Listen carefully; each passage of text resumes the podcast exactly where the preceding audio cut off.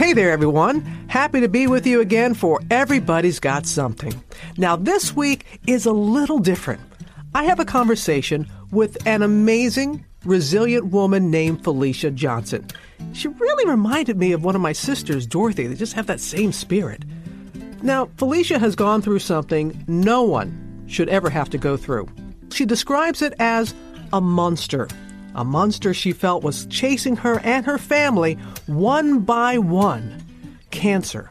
It affected three generations of her family. Eleven women in total were affected by it. What she has to say and her message is so incredibly important. You can feel it in your heart, feel it in your soul. Everybody's got a little something, something that makes them feel gold. Thank you. Thank you again, everybody. I'm not going to say bye, Felicia. I'm going to say hi, Felicia. hi. Wonderful, wonderful. Gosh, you look like family. You look like my sister. Those round cheekbones. yeah. So you're one of 11 children? yes, 11 children. And where are you in that pecking order? In the pecking order, I am the third in line, firstborn daughter. Hmm. So you got a little distinction in that big I have group. distinction. Yes, you do. and your story is very distinctive. And thank you for your willingness to share it. And we want to want to hear it. So let tell, tell us about your your family and how breast cancer cancer has impacted generations of your family. So when I think about breast cancer and my family, I think of a horror movie. Let's say uh, Nightmare on Elm Street or Chucky. So, three generations affected. My maternal grandmother, grandparents had five daughters. All five daughters had breast cancer. My maternal grandmother had breast cancer. And then in my generation, I had breast cancer, metastatic breast cancer, stage four. My sister Annie had breast cancer. My sister Monica had breast cancer. My first cousin Marcy had breast cancer. My first cousin Danny, and it seems like our list just goes on and on. So there was a total of 11 women affected with breast cancer.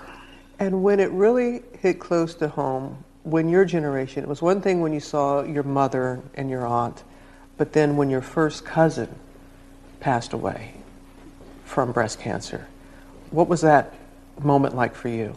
When she passed away from breast cancer, I felt like the monster was chasing us, and now it's close, and now it's attacked, and now it's destroyed, and who's going to be next in my generation?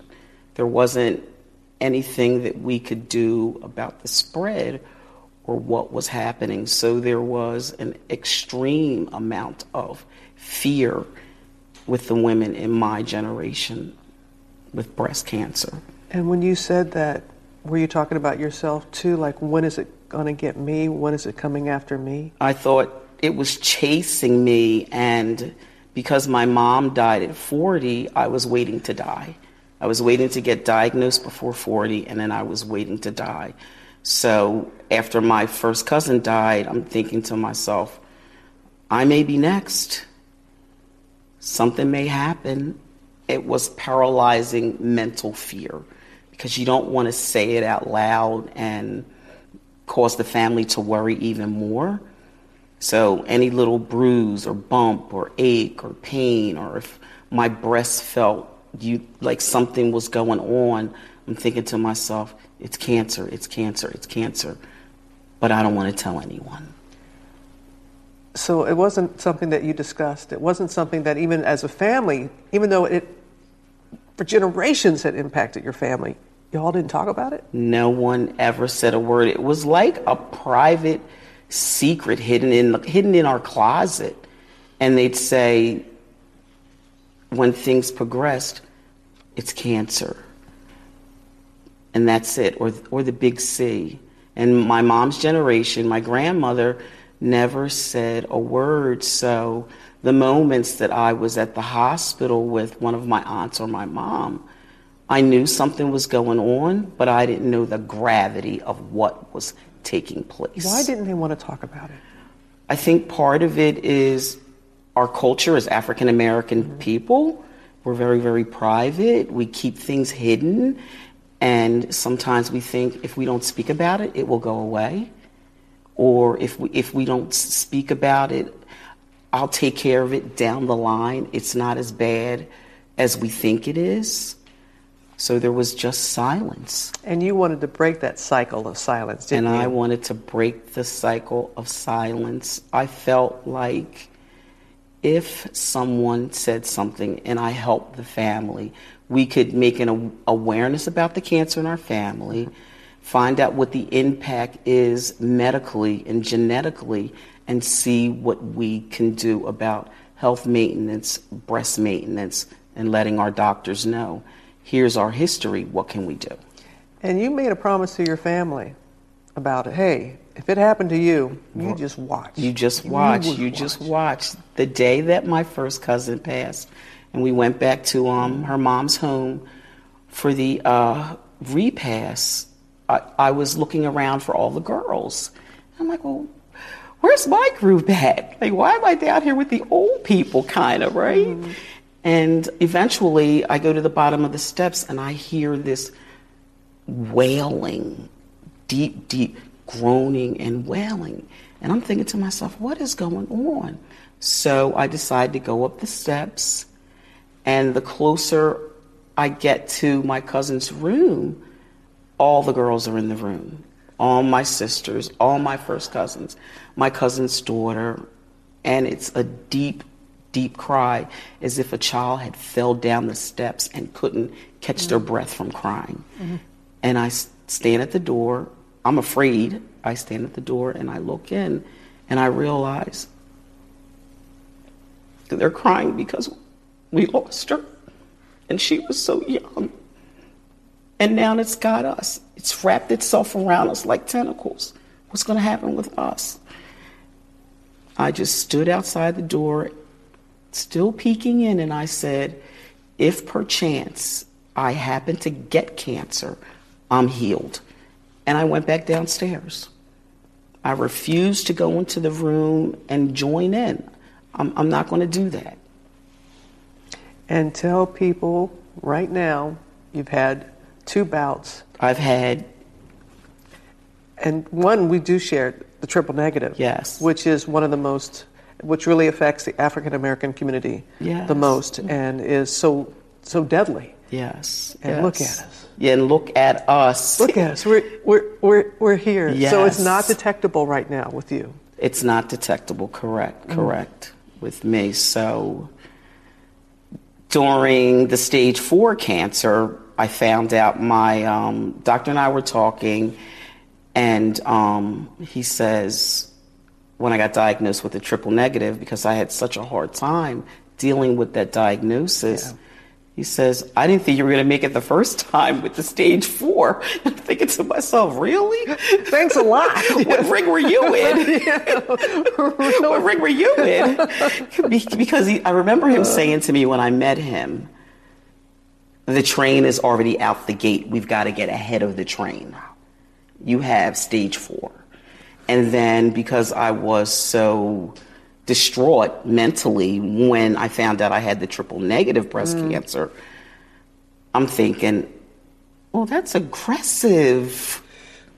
And they don't know. It's like, nope, that's not it. Nope, that's not the reason why. Nope, that's not the reason. That's why it's triple negative. There's like, nope, nope, nope, doesn't check off any of the boxes. And I don't know about you, but when I was diagnosed at that time, and it's changed, at the time I was told, as a black woman, you're less likely to get breast cancer, but most likely to die from it if you get it. I'm like, well, what the heck do you do with that information? Exactly. And now it's even still, you know, more likely to pass away from it. But now, not most least likely to get it. Now we're on par with our counterparts in the probability of having cancer. What you are an advocate and you want to get the word out, in particular to, to everyone, but to the African American Yes. community, because it is something that we just don't talk about. Still, very little. I am like the poster child for for breast cancer. I will talk to you on the corner. Lit- Hi, do you do you know anything about breast cancer? What about your family? So, what I've been allowed to do, and my passion is as a result of my diagnosis, is I got involved with the breast cancer organization. Mm-hmm. They gave me some additional training and skills to become a community advocate. So I know that one place that African Americans gather at are faith-based commu- Right. faith-based or- organizations and at church. So I did cold letters and sent them to churches and said, "Hey, my name is Felicia Johnson. I'm a breast cancer survivor. Could I come into your church and just speak about breast health? It's just not cancer. It's knowing what your breasts look like and when to start examining your breasts, which is as early as the age of 20, knowing your family history, the genetics of it. Do you carry that BRCA gene? We carry the gene. And find an older person, if possible, in your family and bring the secret out. Well, grandmom died, and all we know is she's not here anymore. See if it was breast cancer. Yeah. That's important for you to know. So I go out and speak to people, organizations, basically churches, and it doesn't matter. And especially for underserved women, whether you're black or white, doesn't matter what neighborhood, if you're, especially if you're poor and don't have yeah. those resources, I'm coming into your neighborhood. I don't mind. And to tell you. Why do you want to do that? Why, why- I love this about you, you know, because this happens to a lot of people. But what is it about you that you said, I'm going to be the voice for those who don't have a voice? Number one is is because it was a secret in my family, and we're terrified. And I see the terror in in in my generation, even today as we speak. Mm-hmm. The terror is still there. Number two is without information, you suffer. You suffer with not knowing what to do, and you want to catch the cancer early. That's important. Early detection. Early detection. You want to catch it at zero. You want to catch it at one. You don't want to get diagnosed at stage 4 mm-hmm. And even though I was vigilant, I still got diagnosed at stage four. I still had triple negative. But what you don't want to do is set yourself up for pre failure of treatment. Mm-hmm. You want to give yourself the best opportunity that science has to fight your disease. That was so, I've spoken to a lot of people, that was so well put, what you just said there, because it's the fear, I don't, I don't get it. I'd rather know than not know. I'm sorry. I want to know. I want to know. And then, you know, set up a, a game plan. Hey, I'm Andie Mitchell, a New York Times bestselling author. And I'm Sabrina Kohlberg, a morning television producer. We're moms of toddlers and best friends of 20 years. And we both love to talk about being parents, yes, but also pop culture. So we're combining our two interests by talking to celebrities, writers, and fellow scholars of TV and movies Cinema, really. about what we all can learn from the fictional moms we love to watch. From ABC Audio and Good Morning America, Pop Culture Moms is out now wherever you listen to podcasts. Tell me about this park that's close to where you live, and you've been as a child on the on those swings. Tell me about that. So, um, I happened to be a tomboy when I was growing up. So I Another love thing we have in common. I love climbing trees, playing all kind of sports, and um, so there's a park where I grew up at. I've been swinging on the swing since I was a little girl, and what it is, it's very soothing for me, and I just it's the blowing in the breeze, and I'm thinking about things in life and contemplating things in life. So when I think about cancer and the swing, right? So you know the um, motion of a swing back and forth, back and forth, and with everything that's happened to my family as it relates to cancer with what it's done to me emotionally, mentally, psychologically, all that hurt, all that pain, all that depression, anxiety, and experience of my own added with my family's. When I swing back, I'm swinging into the history, but when I swing forward, I'm swinging into new hope, new joy, new peace, and giving a part of me to another woman or another family to say, yes, the experience can be difficult. Yes, it can be a challenge. Let's just be honest about it. But when you s- swing forward into that hope, you're going to come through and you are going to live.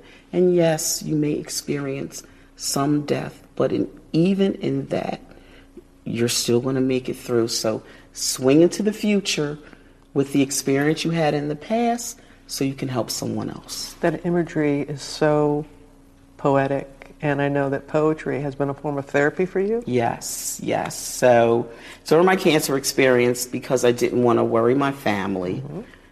their premise was, "Oh my gosh, she's going to die. Is she going to die? Is she going to die?" Just from it, their experience, mm-hmm. understandably. So I needed a way to express what was going on with me, and I started writing. I journalized 15 years of cancer Wow. and I never slept for for some reason. Chemo gave, gave me insomnia, so I'm up during the night, and I just started writing about the experience that I was having, how it affected me directly, and the impact that the history has had on me. So I um, wrote a little portion of a poem. I wrote this as a result of transitioning with my sister into hospice before she passed. So uh, we were really close, of course, and it really spoke to, she was silent also, and I'd have to look in her eyes to see what she was saying. So there was even a silence between us that really wasn't spoken, but was broken the day she went into hospice. So it's called The Silence Was Just on the Outside. Yet, when the silence of your life was coming to an end, you stole its power. You cut its breath off by speaking words again to me. You're strong. I could hear you breathing. The silence was further annihilated by your final statement to me. Your last powerful words I love you. God will take care of you. You've rescued me that day. Now, today, I carry those words of life inscribed on my heart, and our silence has been broken. Can I just have a second, please? Wow. How did you do that? How did you find the strength and the words and the beauty to, to write that? I was up again in the middle of the night and I was thinking about Annie and how much she didn't speak. And sometimes during that process, our process together, because we had cancer together at different places in the continuum. And it was almost as if she said, I recognize what's going on, but I won't let that kill my voice. I need you to know that you can move on, you can speak. I'm giving you permission to talk. And I'm up one night and I'm thinking about her and just got inspired to write to know that in my loss of Annie that I could speak for her, myself, and my family. Hear my voice, ladies, women, mothers, daughters, grandmothers. Hear our voice. Do something about your family history and your breast health. I, I love how you say breast health, not the breast cancer, but breast health. How has this part of your journey shaped you into the woman, the beautiful woman you are today? The first time I learned how to ride a bike, I didn't know what I was doing. I got on and I went down a hill and it scraped me all the way down. So I'm thinking to myself, don't ride that bike again, don't ride that bike again. And the thing about the cancer is, is that even though it scraped me all the way down, and I'm much more humble, mm. Somehow out of pain and living with a challenge, it creates a space inside of you for change. You've got to decide if you're going to move forward in that change. Am I going to live in the past and the fear of cancer, my family's and my own, or am I going to decide to change? And my son puts it this way Come out of the whale, mom, come out of the whale. so I've chosen to come out of the whale and do what I can do. I can't help everyone, mm. but if I could help one person, one woman, one family, it makes a difference. And is that your your your message? Is that your one thing you want people to take away from your story? Is I, just that? Is help one person. I know it's painful. I know it hurts but walk along someone else, beside someone else. Take another woman's hand. She needs you. She needs what you went through so she can see that there's hope. When I told someone I had stage four, when I told someone I had triple negative, you have metastatic cancer and they see that I'm alive. Okay, there's hope. I can make it. I can go through. I can make that next appointment with my oncologist. I can do chemo. I can do radiation. Just take someone else's hand to the swing in the park with you mm-hmm. and let them swing on your swing so they know they can make it too. Mm. So glad you're here. We are not mm. ready to say bye, Felicia. No. Not to you. no, he wasn't ready to say bye to you. No. At, at all. Well, well, thank you, and I think it's an important message for all, and, and men as well are diagnosed with breast cancer. Yes, yes. But for our community to hear you and to see the shining example that you are, and let's together break this cycle of silence. Yes. Silent no more. Silent no Silent more. no more. Silent no more. Mm-mm-mm. What a special woman with a strong spirit. So, guess who we're talking to next week for our final episode? You! You heard me, you! You know, we've been asking for two seasons for you to send us your somethings. And we received so many incredible submissions. I wish we could share all of them with you. We did pick a few to share, and even had one listener come into our studio in New York City to tell their story. And I cannot wait for you to hear it.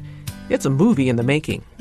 All right, people, time to say bye bye for now. Before we do a big thanks to my podcast posse John, Alex, Josh, Rennie, Danielle, and Jade. And of course, my entire team at Rockin' Robin Productions, GMA, and ABC Radio that contribute to this podcast. Until next week, hot mess still blessed. I'm Robin Roberts.